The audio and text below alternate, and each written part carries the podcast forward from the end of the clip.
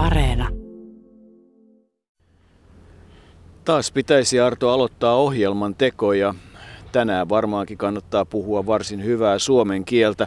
Onneksi meillä ei ole riitaa siitä, kuka tämän lähetyksen saa aloittaa, mutta miten arvioisit, että Paavo Noponen olisi sen aloittanut? Paavo olisi ehdottomasti sanonut näin, että Suomen yleisradio, Helsinki ja Hietaniemen hautausmaa.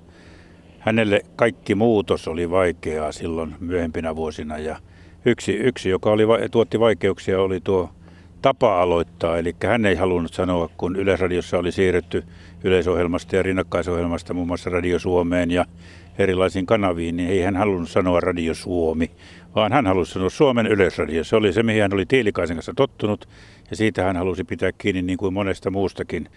Paavo asui loppuun asti osin menneessä maailmassa. Niin, sinivalkoinen ääni, aikansa superjulkis, tunteellinen ihminen, jolla oli valtava halu pääselostajaksi ja hänen viimeinen leposiansa on tuossa perhehaudassa täällä Hietaniemen hautausmaalla kovin lähellä muutamia Lontoon voimistelijoita, muun muassa Paavo Aaltosta ja ennen kaikkea hyvin lähellä Martti Jukolaa. Paavo oli syntynyt 25. maaliskuuta 1930 Ilta tähti Irja Sisko oli jo 12 ja Eero 10 vuotta vanhempi ja 24. lokakuuta 2016 hänen tiensä päättyi. Värikäs tie, josta on löydettävissä monia eri vaiheita. Mainitsit tuo Martti Jukolan, niin hän tosiaan lepää tässä aivan Paavon haudan lähellä.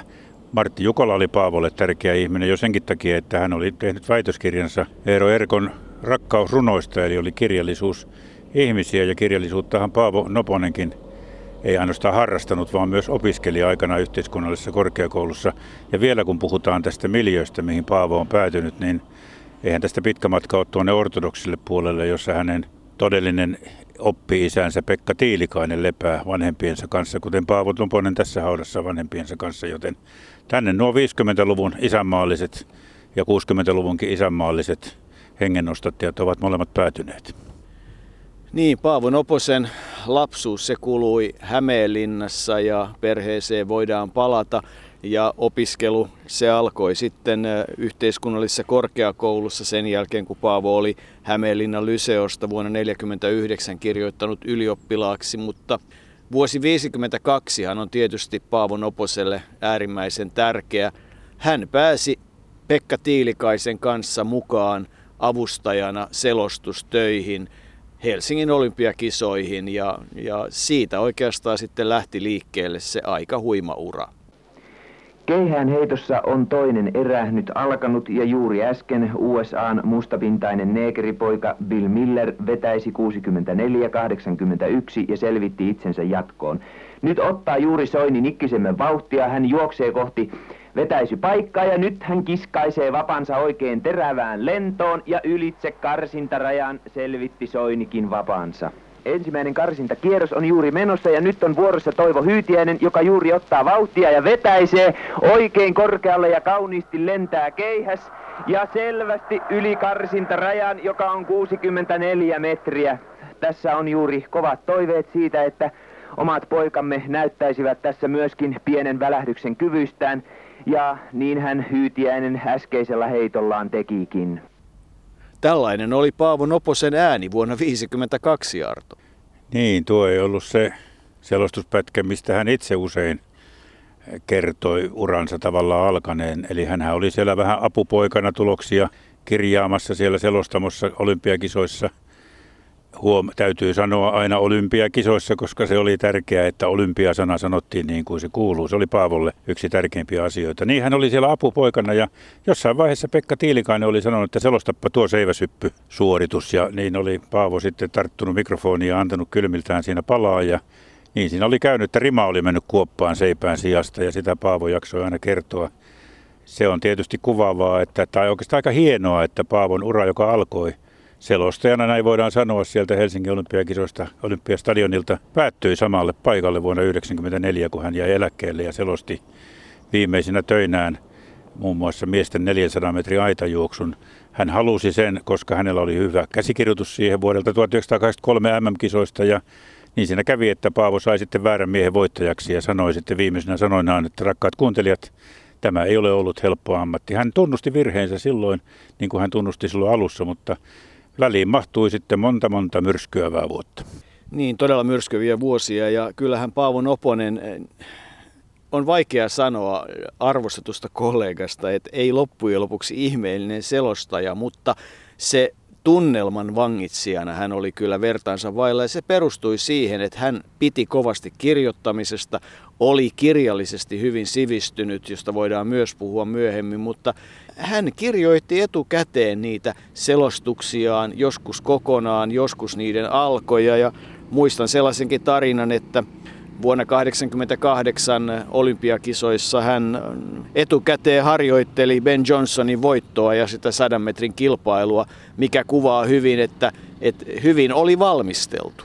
Hän valmistautui aina hyvin, mutta toki ne alun luonnonkuvaukset ja riekot ja susikallet ja tapperin veljekset ja kuusamot, niin nehän olivat käsikirjoitettua tavaraa, niin kuin hän käsikirjoitti aina kaiken selostuksen alun. Mutta mä lähtisin niin kuin Paavoa purkamaan sieltä 50-luvulta, jolloin hän vuonna 1956 oli jo korttina olympiakisoissa Pekan Aisaparina. Ja siitä alkoi se aika, jota nykynuoret eivät ehkä oikein ymmärräkään. Mä, sodan jälkeiset lapset, niin, niin meillähän se oli aika erikoista aikaa. Me emme olleet sotaa kokeneet, mutta koimme sen jotenkin niin kuin vanhempien kautta sellaisena aikana, joka vielä oli tuoreessa muistissa. Ja ja, ja Helsingin olympiakisoissa alkoi tuo itsetunnon nostattaminen urheilun kautta. Se oli yksi tärkeä osa suomalaisille. Ja sitten tulivat Paavo Noponen ja Pekka Tiilikainen, jotka maaottelut, Ruotsin maaottelut, oli, oli olympiakisat, MM-hiidot, oli rukat, puijot, Ounasvaarat, Lahdet, Holmenkollenit, Vaalunit, kaikki nämä kilpailut ja niitä kuunneltiin ja ja sehän oli tietysti semmoista yltiö isänmaallista, mutta se sopi siihen aikaan ja se oli itsetunnon kohottamisen kannalta suomalaisille erittäin tärkeä.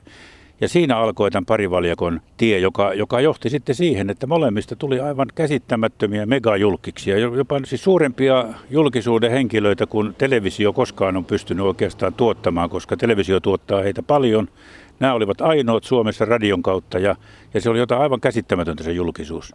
Ja kyllä me ihailimme heitä, kun kuuntelimme pikkupojat niitä selostuksia. Kyllä, ja kyllähän siihen tietysti liittyy sitten vielä Suomi-Ruotsi ja Ruotsi-Suomi maaottelut, jossa tietysti sitä kansallishenkeä kovasti tuotiin esiin. Milloin pantiin partasuita ojennukseen, kun Seppo Simola ja Matti Yrjölä työntelivät Suomen ennätykseen ja Ricky Bruch hävisi ja Suomi voitti pitkästä aikaa maaottelun 60-luvun lopulla. Eli tavallaan sieltä Korttiinasta sitten aina vuoteen 70 jolloin myös sitten vähitellen Pekka Tiilikainen jäi eläkkeelle, olkoonkin, että Pekkahan ei ollut mukana Tokiossa eikä ollut Meksikossa olympiakisoissa sairauksiensa vuoksi. Ja olkoon niinkin, että Pekka Tiilikainen aloitti radiouransa jo 30-luvulla. On aika moisia tarinoita muun muassa sodan ajalta ja, ja tehnyt pitkän päivätyön. Ja kyllä kai kaikki on sitä, että Paavo Noponen halusi Pekka Tiilikaisen työn seuraajaksi pääselostajaksi. Hän halusi samanlaisen aseman, joka oli Pekka Tiilikaisella, eli tuollainen vähän alkoholiin viittaava luonne ja, ja tapa olla ja esiintyä. Ei se nenä, joka Pekka Tiilikaisella oli, niin johtunut viinasta, vaan tietystä sienitaudista, mutta kuitenkin Pekka Tiilikaiseen yhdistettiin alkoholi voimakkaasti ja aina puhuttiin, että kun kiikarit olivat tyhjät. Paavo Noponen on itse kertonut minulle, että eihän siellä missään kiikareissa mitään liemiä ollut, mutta Pekalla oli kyllä semmoinen pehmustettu taskumatti mukana, joka esti sen, ettei kilinä kuulunut radioon. Kyllä siinä niin kuin oma juttunsa oli, mutta se, että sitä suvaittiin, niin se johtui osittain siitä, että silloin, tai ainahan Suomessa on ollut aika kielteinen tuo suhtautuminen lainsäädännössäkin alkoholiin, mutta se oli tietynlainen protesti sitten kansalta. Hyväksyttiin tämä tämä juttu ja, ja sekin lisäsi heidän mainettaan ja julkisuuttaan. Se oli, se oli vahva pari kyllä silloin. Täytyy, täytyy ihmetellä oikein, kun näin jälkeenpäin muistelee, että, että miten, miten todella laaja julkisuus heitä ympäröi kaiken aikaa. Paavo Noposelle pääsy Yleisradioon oli tietysti se unelmien täyttymys. Oikeastaan mitä enemmän sitä miettii, niin, niin hänen tiensä hän oli sille, sinne ikään kuin määritelty. Martti Jukolan myötä kirjallisuusopiskelut, sitten pääsy Pekka Tiilikaisen avuksi, mutta näin hän itse kuvaa sitä alkua. Halasin radioselostajaksi jo niihin aikoihin varmasti siinä kuin karhu kauniita kesäpäiviä. Muistan vielä elävästi, kuinka nähdessäni Yleisradion hopeakylkisen auton kaupungilla. Minua jotenkin aivan kuin pisteliä kihelmöi ja kun nämä kurssilaiset, jotka aikaisemmille kurssille olivat tulleet hyväksytyksi, stadionilla selostivat, niin siinä oli jollakin tavalla vähän haljuntuntuinen olo. Niskanikamat pyrkivät aina kiertymään ja pää kääntyi taaksepäin. Ajattelin, että olisi se tuolla sentään mukava istua. Loppujen lopuksi ja sinne sitten selvittiin. Kaikki siis jatkui kohtuullisen hyvin ja vauhdikkaasti Pekan kanssa aina sinne vuoteen 1970 asti noin suurin piirtein. Silloin oli eletty jo jokunen vuosi niin sanottua Reporadion Einoais Revon aikaa ja, ja sehän sitten oikeastaan kulminoitui vuoteen 1970. Kuusamo, Isänmaa, Riekot, Tapperiveljekset, ne alkoivat olla toisille liikaa ja, ja Kalevi Oikaraisen voitto Tatralta, Paavo Noponen ei päässyt sitä selostamaan.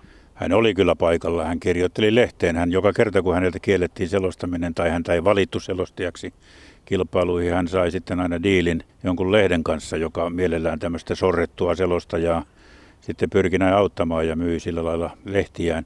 Ja vielä kertomatta tuohon äskeiseen, niin, niin tuota yksi hauska episodi, joka nyt sai sitten vähän uutta valoa, kun jututimme, jututimme Pekka Tiilikaisen kummityttöä, eli Jutta Noposta Paavon esikoista.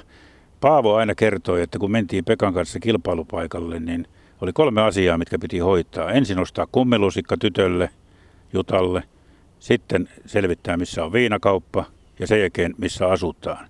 Ja Jutta vahvisti sen, että kyllä niitä lusikoita tuli, mutta ne eivät nyt varsinaisesti olleet kummilusikoita, vaan ne olivat tämmöisiä matkamuistolusikoita eri paikoista ja niitä oli todella paljon ja nyt ne ovat Jutan urheilusta kiinnostuneella pojalla, eli tallessa ovat vielä kaikki. Sekin tarina piti niin kuin tältä osin hyvin paikkansa, mutta siihen Tatralle silloin tosiaan Eino S. Repo oli ensin Yleisradion pääjohtaja, sitten hän rupesi radiojohtajaksi ja, ja kyllähän siinä poliittiset mielipiteet olivat aika kaukana toisistaan, kun Eino S. tuli sieltä vasemmalta. Inkeriläis syntyisenä tuli kuitenkin aika vasemmalta ja Paavo oli taas sitten yltiö isänmaallinen, niin kuin siihen aikaan jo koettiin. Eli se isänmaallisuus oli muuttunut jo kuulijan osaan kuulijoistakin korvissa pateettiseksi ja ja, ja tuota, siitä sitten lehdet kirjoittivat, mutta ei no ei päästänyt. Pääoma määrättiin pois sieltä Tatralta ja se oli tietysti katkera paikka, koska sehän olisi ollut myös viimeinen arvokisaselostus Pekka Tiilikaisen kanssa. Pekka jäi sitten eläkkeelle vuoden kuluttua. Niin, silloin oikeastaan myös sitten oli alkanut se Paavon kirjallinen työskentely, eli hän kirjoitti joko yksin tai yhdessä muiden kanssa aikamoisenkin liudan kirjoja, joita leimaa sankaruus, isämaa, Lapin luonto, oikea suomen kieli ja semmoinen huippuurheilun kovuus. Ensimmäinen teos oli Uljaat mäkikotkamme, joita mekin olemme lukeneet ja, ja joissain mäkitarinoissa siteeranneet. Sitten Valojen värien Suomi 68, tuo Mäkikotkat 67. Ja Susi, Kalle ja Koillismaa tuli vuonna 72 ja sitä muistan kyllä ihan niinä aikoina teini-ikäisen lukeneen. Ja sieltä kyllä jää monenlaisia ajatuksia mieleen siitä Kalevi Oikaraisen voitosta ja siitä Kuusamon taikayöstä ja siitä, miten Kuusamo hullaantui, kuinka, kuinka tarkasti Paavon Oponen nimenomaan sitä Kuusamoa siinä kuvaa korpikirjailija Reino Rinne tähän siteeraa ja, ja siellä kuvataan, miten Kalevi Oikaraiselle kahvilo lupaa koko loppuelämän ajan pulla kahvit. Ja, ja oikeastaan hersyvi esimerkki kirjassa oli mielestäni se, kun kirjailija Reino Rinne ottaa yhteyttä lennättimeen ja puhelu menee suunnilleen näin, että Attana minä tässä haluaisin lähettää sähkösanoman Kaleville tietysti, en kai minä nyt Ludvig Svopotalle. Ja, toisin sanoen, että Paavo Noponen aika hersyvästi kyllä kuvaa näitä, mutta, mutta se oli se hänen tapansa. Ja, ja tietysti sitten siitä 74 jälkeen ehkä tilanne hetkeksi jopa rauhoittui, mutta sitten tuli se oikeastaan Paavon koko loppuelämää varjostanut tragedia vuonna 1976. Ennen sitä vielä kannattaa mainita tästä Kuusamokuvasta, Paavo Noposen Kuusamomaailmasta, se salamyhkämökki, joka hän sieltä hankki 60-luvulla varmasti kuusamolaisten avustuksella sinne sitten rakennettiin. Siellä oli muun muassa nili tämmöinen aitta, joka oli pylvään päässä, etteivät eläimet päässeet ruokaan käsiksi. Ja, mutta niin kuin Jutta sanoi, kun Paavola ei koskaan ollut autoa, hän ei ikinä ajanut autoa. Ja kun se oli vielä saaren päässä siellä jossain venematkan päässä, niin sinne oli erittäin vaikea mennä. Ja siitä on vähän ristiriitaista tietoa, mutta ei se Paavo siellä nyt ihan joka kesä tainnut käydä salamyhkässä. Mutta se kuului salamyhkä jo nimeenä ja muutenkin se kuului tähän Kuusamo maailmaan. Ja, ja ennen kuin mennään sen 76, niin aika ratkaisevaa oli sitten se Pekka Tiilikaisen eläkkeelle jääminen, koska Paavohan oli aina halunnut ruveta Pekka Tiilikaisen jälkeen niin sanotuksi pääselostajaksi. Mutta Pekka Tiilikainen on ainoa, joka on pääselostajan titteliä Yleisradiossa koskaan kantanut. Ja, ja sitähän ei suvaittu. Ja Paavo Noponen kuitenkin oli yksi niistä hakijoista, joka haki urheilutoimituksen päälliköksi, mutta silloin haluttiin semmoista dominanssi yhden ihmisen dominanssijohtamisesta eroon ja Voitto Raatikainen valittiin siihen tilalle ikään kuin kompromissina ja siitä se sitten Paavo Alamäki vähitellen alkoi. Ei aivan heti, hän sai selostaa 72 olympiakisoissa, mutta sitten Revon kanssa tuli kuulla vielä kähmää ja, ja tuota 74 Paavo ei ollut EM-kisoissa eikä näin, mutta kun Repo jäi pois radiojohtajan paikalta, niin Paavo palasi ikään kuin näihin eturivin selostajien tehtäviin. Ja sitten tuli se 76 Montrealissa, jossa he olivat olleet televisioporukan Juha Jokisen ja, ja, ja Kai Stolströmin Stolan kanssa tutustumassa jo neljä vuoden kuluttua Lake Placidissa pidettäviin talvikisa seutuihin ja, ja sillä kotimatkalla tuli sitten se paha kolari. Kyllä tuli, mutta kyllä tietysti, jos siihen Einoais Revon aikaa vielä palaa, niin kyllä tietysti kaksi kirjallisuudesta voimakkaasti ammentanutta ihmistä, kun keskusteli, niin joskus se muuttui aika värikkääksi ja, ja olisi tietysti ollut hauska niitä kuulla. Hauska tai hauska, itse asiassa ei varmaan ollenkaan hauskaa, koska siinä kyllä ihmisten arvomaailmat olivat niin erilaisia, mutta todella se 76 kolari, jossa betoniauto ajoi heidän ylitseen ja, ja vesiliirossa Yhdysvaltain puolella ja Paavo Noponen loukkasi lonkkansa. Juha Jokinen oli autossa mukana, hän, häneltä meni kylkiluut ja Juha Jokinen kertoi, että ei ollut mukava sen jälkeen selostaa muun muassa uinteja, kun oli vähän kirkkaat valot ja tuntui, että oli saanut aikamoisen tärähdyksen ja myös Stola oli saanut aikamoisen tällin niin, että se vaikutti hänen loppuelämäänsä, mutta Paavo tuotiin sieltä ambulanssikoneella sieltä Yhdysvaltojen puolella. Lake Placidin ja Montrealin erohan on semmoinen parin tunnin automatka ja Paavo tuotiin todella ambulanssikoneella Suomeen ja sen jälkeinen aika, niin se on ollut kyllä vaikeata, mutta tietysti Lake Placidissä hän oli paikalla ja hän selosti siellä muun muassa Jouko Törmäsen hyppyä ja olkoon se nyt sitten kuvauksena siitä, minkälaista maalailua se Paavo Noposen selostaminen oli ehkä parhaimmillaan. Kaikki Lapin etiäiset ja noidat ja noita rummut kumisemaan. Liikavainion Veikko, ota se kaikkein salaisen rumpusi esiin siellä Muonion pielessä, sillä Jouko Jokkeri Törmänen on vuorossa. Ei lähde Lapin mies kuin ahkiolla, reilusti painaa alas ja päättää taistella kullasta ilmojen teillä ponnistuksen onnistuessa. Pitkä lento kauniisti menee, pitkälle menee, pysyy ja taistelee kullasta, sanon minä, tällä hetkellä tai ainakin hopeasta. Pitkä hyppy, Toisena oli ensimmäisen kierroksen jälkeen pisteitä silloin 133 ja puoli. Hyppää pystyy 18 puoli 19, 19, 18, 19 ja mittaa hypyssä. Ja sitä tarkistetaan. 117 metriä. Uusi mäkiennätys. Pisteitä 137 ja puoli yhteensä 271.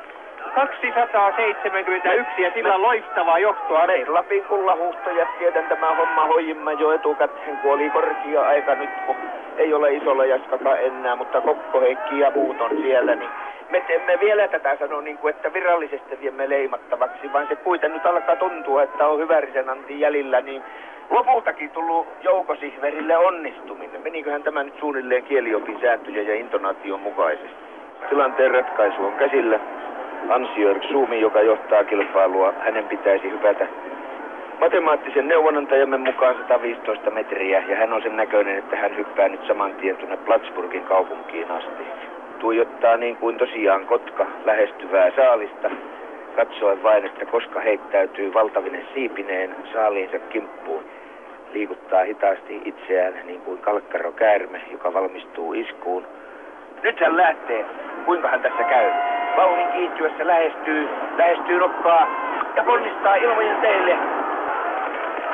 Vain 100 metriä hän putoaa kuudenneksi. Niin pienestä on mäenlaskussa kaikki kiinni. Sillä on yksi, elämän toive täyttynyt. Se oli hieno pätkä, todella hieno pätkä, yksi Paavon parhaita. Mutta palataanpa vielä siihen kolariin. Erkka Noponen, Paavon poika, kolme vuotta Jutan jälkeen syntynyt aita juoksua harrastanut poika kertoi, että isä oli joskus kertonut siitä kolarista, että mitä sillä kolarihetkellä, että kulkiko siinä ikään kuin elämä filminauhana, niin kuin usein sanotaan, niin, niin ei se ollut se, mutta isä oli kertonut, että Paavo isä oli kertonut, että siinä palautui mieleen vuosi 1972 ja se konekaappaus, jossa suomalaiset selostajatkin olivat mukana paluumatkalla Sapporo olympiakisoista, jolloin New Delhistä lähdettäessä Lufthansan koneella, niin kaappaus tapahtui ja syynä oli se, että saksalaiset olivat rahoittaneet Israelin asehankintoja ja siinä sitten toistakymmentä tuntia varmaan se lento kesti vain yhdeksän tuntia kuitenkin pitkään, niin on se varmasti ollut aika tuskallinen aika. Siellä oli mukana kaikki suomalaiset selostajat, oltiin oltu vähän lomalla siinä Sapporon jälkeen ja mä muistan, kun Paavo Noponen sitten tuota tietysti piti päiväkirjaa, kun kirjallinen henkilö oli sen kaappauksen ajan ja se päiväkirjahan julkaistiin apulehdessä ja siinä oli aika raflaava otsikko, joka osoittaa myös Paavo Noposen tätä pientä liioittelua. Otsikko oli Olimme kuin sokeat ja lamautetut rotat hitaasti uppoavassa laivassa.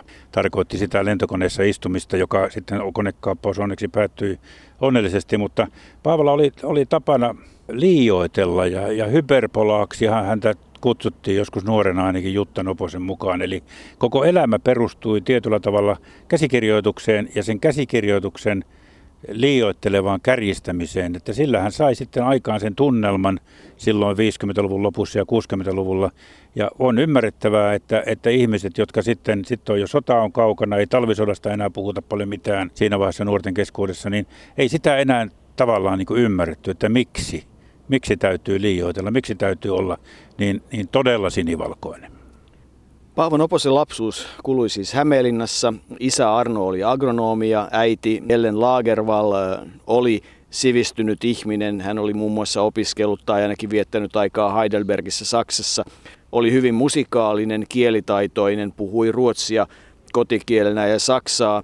No, isän mielestä ruotsin puhuminen kotona ei ollut soveliasta, mutta kuinka ollakaan, varmaan sillä oma perustansa oli siihen, että Paavolla oli aikansa nähden erittäinkin hyvä kielitaito, ruotsia, saksaa, englantia.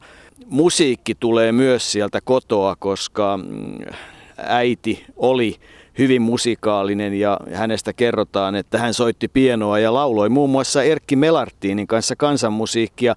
Isä Arnon isä oli pappi August ja hänen veljensä taas Alpo runoilija ja se kaikki on tietysti vaikuttanut. Eli lapsuuden kodista on, on sekä se musiikki että se kirjallinen harrastuneisuus.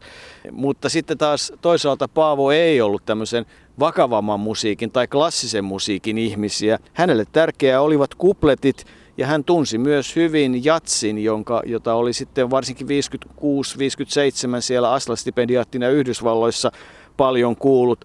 Ja kuvaavaa oli se, että hän tietysti piti esiintymisestä myös omissa tilaisuuksissa. Tuli sen Yhdysvalloista hankitun Gibson-kitaransa kanssa, lauleskeli, teki lauluja. Että, että niin kuin, tämä musiikki on tietysti toinen puoli ja, ja sehän tietysti periytyi sitten ainakin lapsista juttaan. Erkka oli sitten enemmän se urheilullinen puoli. Se musiikki tuli esille vielä ihan, ihan viime vaiheessa, kun Paavon eläkkeelle jäämisestä vuonna 1994 – saatiin sopimus aikaan, niin Paavolle, Paavolle siinä taattiin käynti Lillehammerin olympiakisoissa. Hän lupasi tehdä viisi pakinaa. Ja hän tekikin ne, mutta hän teki ne jo ennen lähtöä Suomessa. Ja siihen sisältyi kitaransoittoa. Ja ne olivat tämmöisiä musi- musikaalisia pakinoita.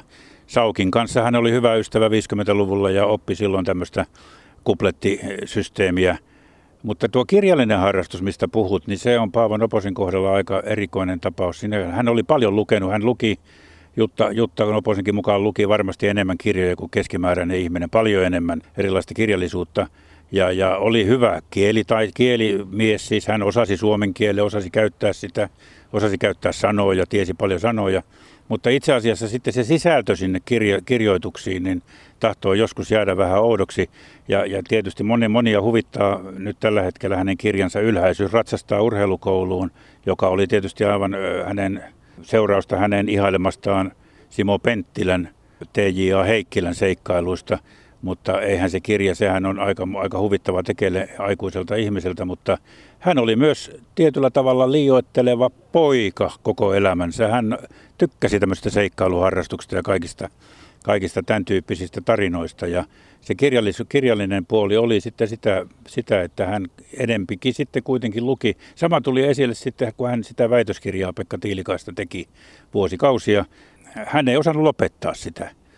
Jo, jossain vaiheessa muistan, muistan 2008 2009 milloin se oli, kun tuli tieto, että Paavo olisi saanut tämän väitöskirjan läpi ja hän soittikin siitä toimitukseen ja oltiin tekemässä juttua, kun hän sitten soitti, että ei se, ei se mennytkään vielä läpi vasta kuin alustavasti. Ja loppujen lopuksihan se hyväksyttiin lisensiaattityönä, mutta ei väitöskirjana. Se oli liian pitkä, se oli aivan liian pitkä, sanoi Erkka Noponen, niin sitä sanoi Pubi Vallenius, joka oli Paavon ystävä aivan loppuun asti. Paavo ei osannut sitä lopettaa, eikä osannut toisaalta jättää siitä pois niin paljon osia, että siitä olisi tullut tieteellisesti kannattavaa. Paavo Noponen opiskeluaikanaan iski silmänsä Kirsti Lindbergiin ja se avioliitto kesti vuodesta 1959 vuoteen 1973. Värikästä aikaa hän vietti myös muun muassa Aira Samuliinin kanssa, joka Samuliin tietysti kovin kauniisti kuvaa aikaa Paavon kanssa, mutta onhan senkin lopussa ihan omaa tragediaansa. Ja sitten hän avioitui Anja-Leena Belinskin kanssa ja, ja se oli tietysti Paavolle tärkeä liitto. Anja oli Paavolle tärkeä ihminen, piti asiat järjestyksessä ja niin kuin Jutta sanoi, niin Paavo tarvitsi elämäänsä sellaisen naisen. Mutta että kyllähän se jollakin tavalla Paavon mennyttä maailmaa kuvaa se Aira Samuliinin suhteen loppu. Niin, siinä tuli taas tuo, tuo seikkailu ja tuollainen, sanoisinko nyt vaikka ritarihenkisyys. Paavo oli haastanut Ekku Peltomäen, joka oli Airan uusi rakas, uusi ihastus. Paavo oli haastanut hänet kaksin taisteluun vanhan kirkon puistoon. No eihän siitä onneksi koskaan mitään tullut, mutta se kuvaa hyvistä Paavon reaktiota. Paavo piti naisista, hän oli hyvin kohtelias naisille, hän ihaili naisia. Hän oli kaikin puolin niin kuin naisten mies, mutta saattoi sitten alkoholin vaikutuksen alaisena olla jopa väkivaltainen. Siitäkin puhuttiin ja on sitä esimerkkiä, kun olen joskus nähnyt hänen, hänen käyttäytymisensä M-klubilla Helsingissä. Mutta ennen kaikkea hän ihaili naisia ja naiset olivat hänelle tärkeitä. Anja piti hänet kurissa, mutta ensimmäisen vaimonsa kanssa, kuten Jutta ja Erkka molemmat sanoivat, niin he eivät sitä pitäneet sitä avioeroa mitenkään pahana, koska heidän mielestään suurempi ihme oli se, että vanhemmat olivat yleensä menneet joskus naimisiin. Mutta yhtä kaikki, Paavo nautti näyttämöllä olemisesta, oli kuin näyttelijä, joka oikeastaan sopii hyvin tähän loppuun. Kauppatori ja kauppatorin kahvila. Sinne hän sai oman yleisönsä, oman hovinsa, kävi siellä useita kertoja viikossa. Loppuaikoina nimenomaan Brurerik Bubi Vallenius häntä sinne vei. Ja Paavo kertoi juttuja ja ihmiset niitä kuuntelivat. Samalla Paavo suurena makean ystävänä nautiskeli korvapuusteja, munkkeja ja viinereitä ja, ja se ehkä kuvaa häntä myös omalla tavallaan hyvin, mutta siinä oikeastaan niin kuin tulee esille se, mitä Paavo Noponen halusi. Hän halusi olla keskipisteenä, hän halusi olla pääselostaja, hän halusi olla kaiken olla näyttämöllä ja hän halusi, että hänellä ovat ne ihailijat, jotka tulevat häntä seuraamaan. Onko se oikeastaan se Paavo Noposen elämän täyttymys?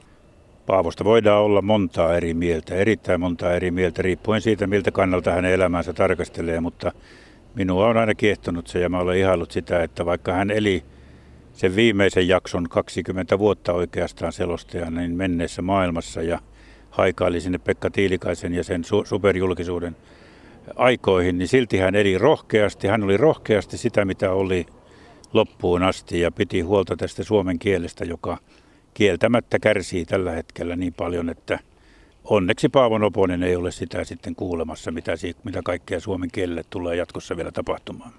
Jaa, nyt oikeastaan rupesi huolestuttamaan se, että tuleeko puhelu, olemmeko puhuneet riittävän hyvää suomen kieltä.